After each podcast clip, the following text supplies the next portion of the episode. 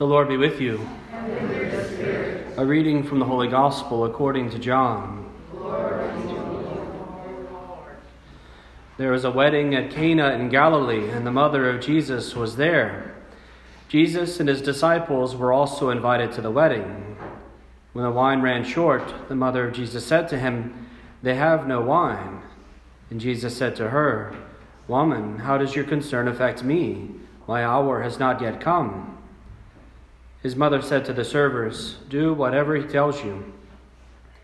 Now there were six stone water jars there for Jewish ceremonial washings, each holding 20 to 30 gallons. Jesus told them, Fill the jars with water. So they filled them to the brim. Then he told them, Draw some out now and take it to the head waiter. So they took it. And when the head waiter tasted the water that had become wine without knowing where it came from, although the servers who had drawn the water knew, the head waiter called the bridegroom and said to him, Everyone serves good wine first, and then when people have drunk freely, an inferior one. But you have kept the good wine until now. Jesus did this as the beginning of his signs at Cana in Galilee, and so revealed his glory, and his disciples began to believe in him. The Gospel of the Lord. Praise you, Lord Jesus Christ.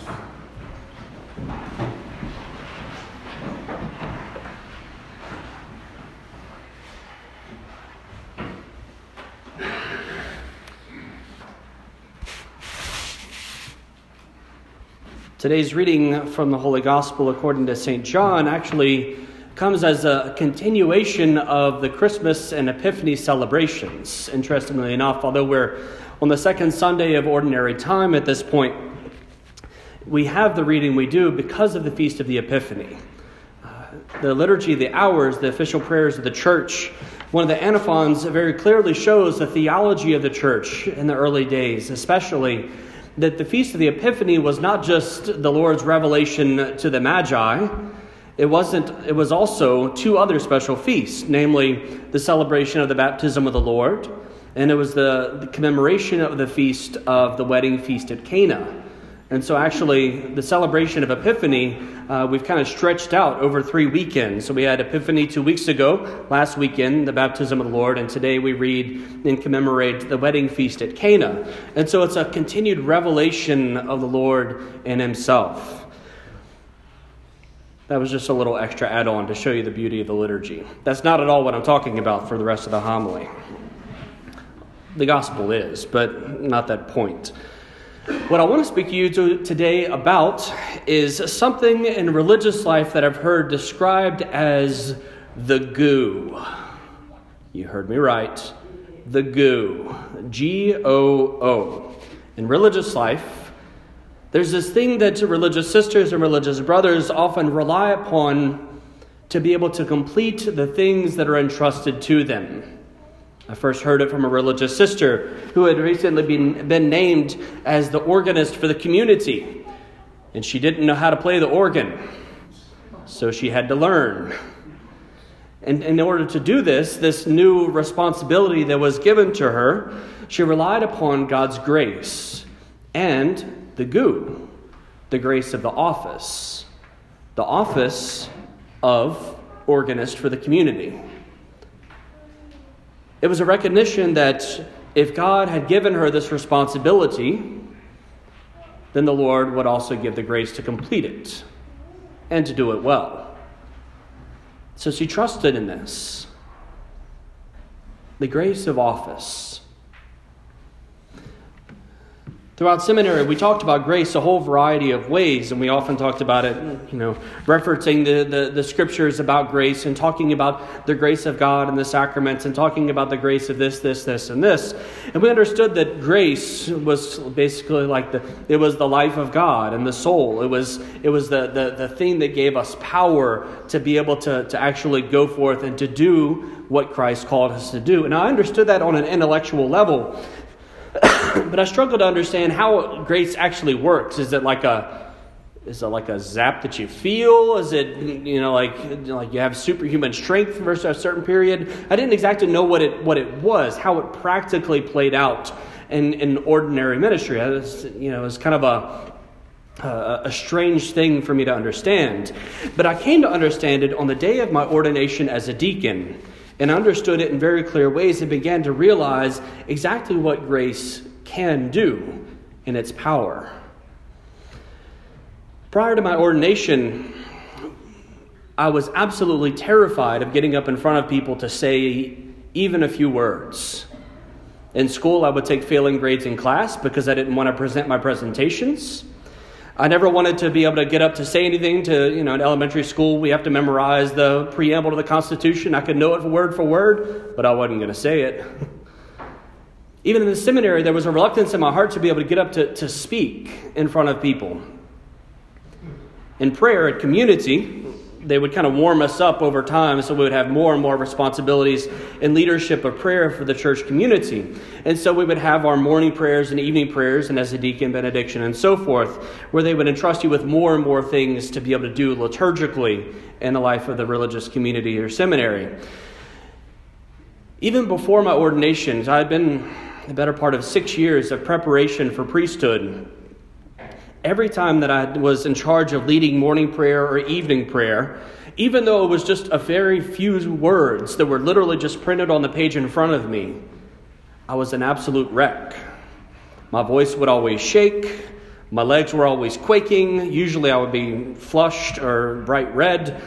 And everybody knew Brent, we don't know how Brent's going to be a priest because he can barely say, God, come to my assistance, much less give a homily.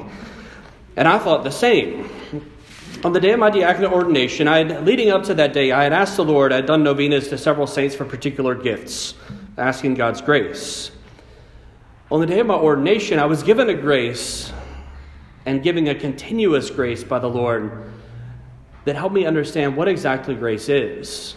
Again, to get up and say anything in front of another person was terrifying. The morning of May 28th, May 29th rather, of 2010, I was ordained a deacon.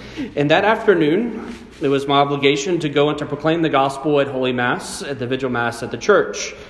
And I got up there and proclaimed the gospel, sat down, as if I'd been doing it my entire life, and it was perfectly normal.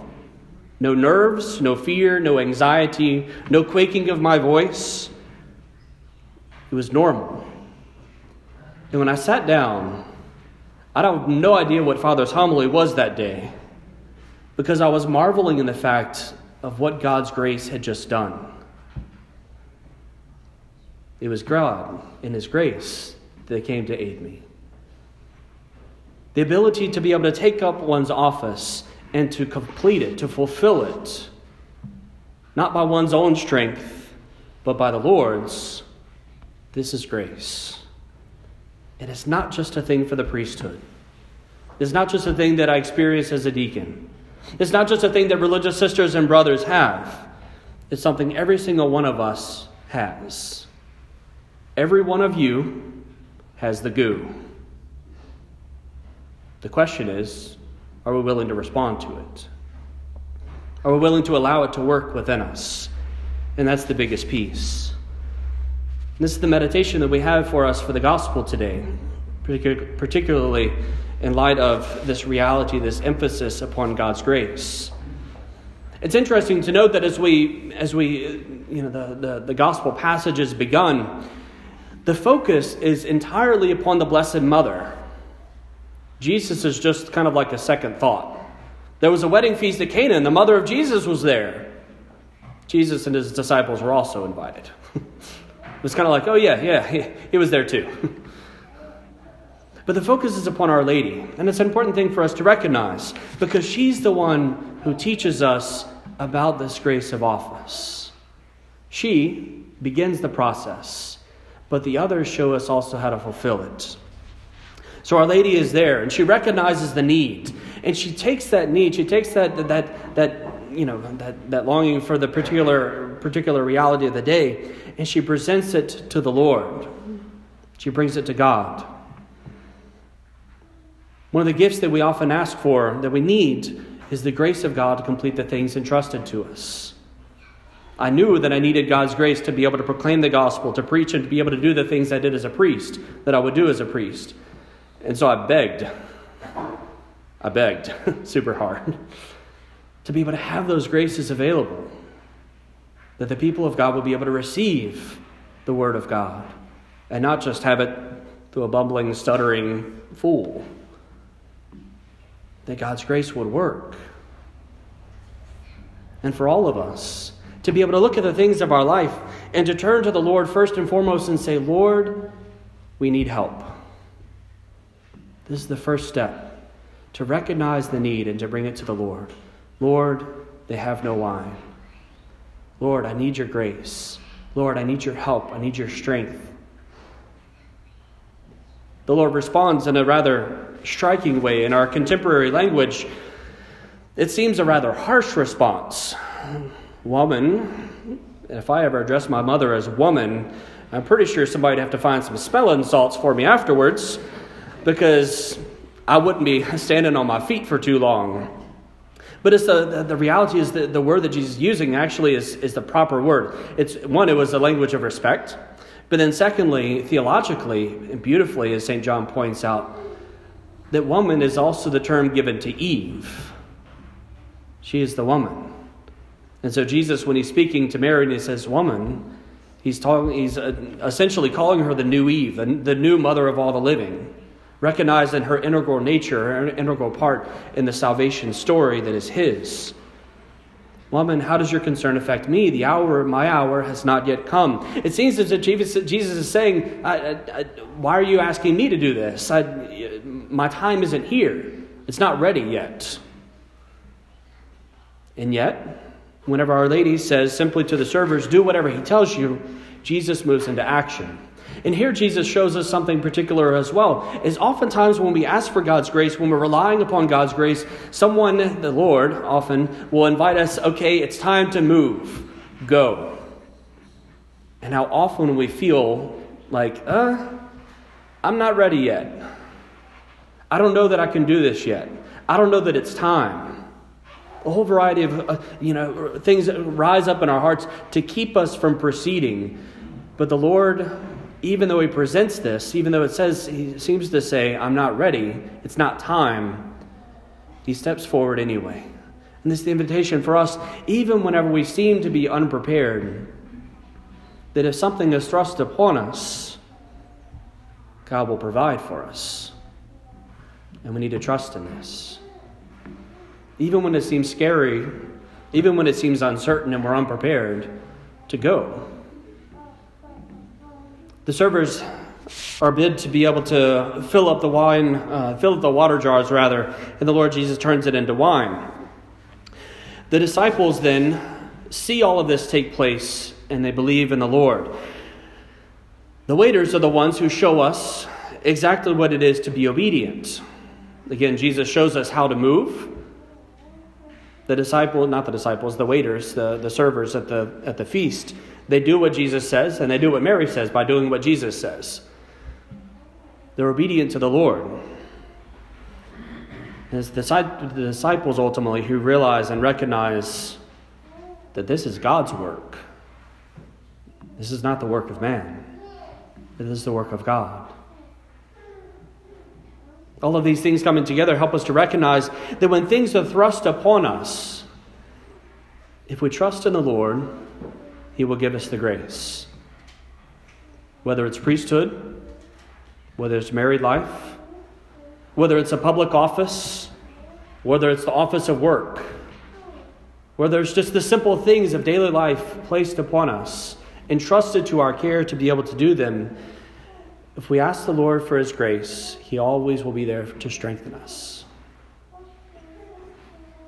All of us need the goo because if we rely upon ourselves, we will always fall short. We may seem to proceed and, and seem to be victorious for a short time, but ultimately it will fizzle out. But if we trust in the Lord, we stand on a firm foundation.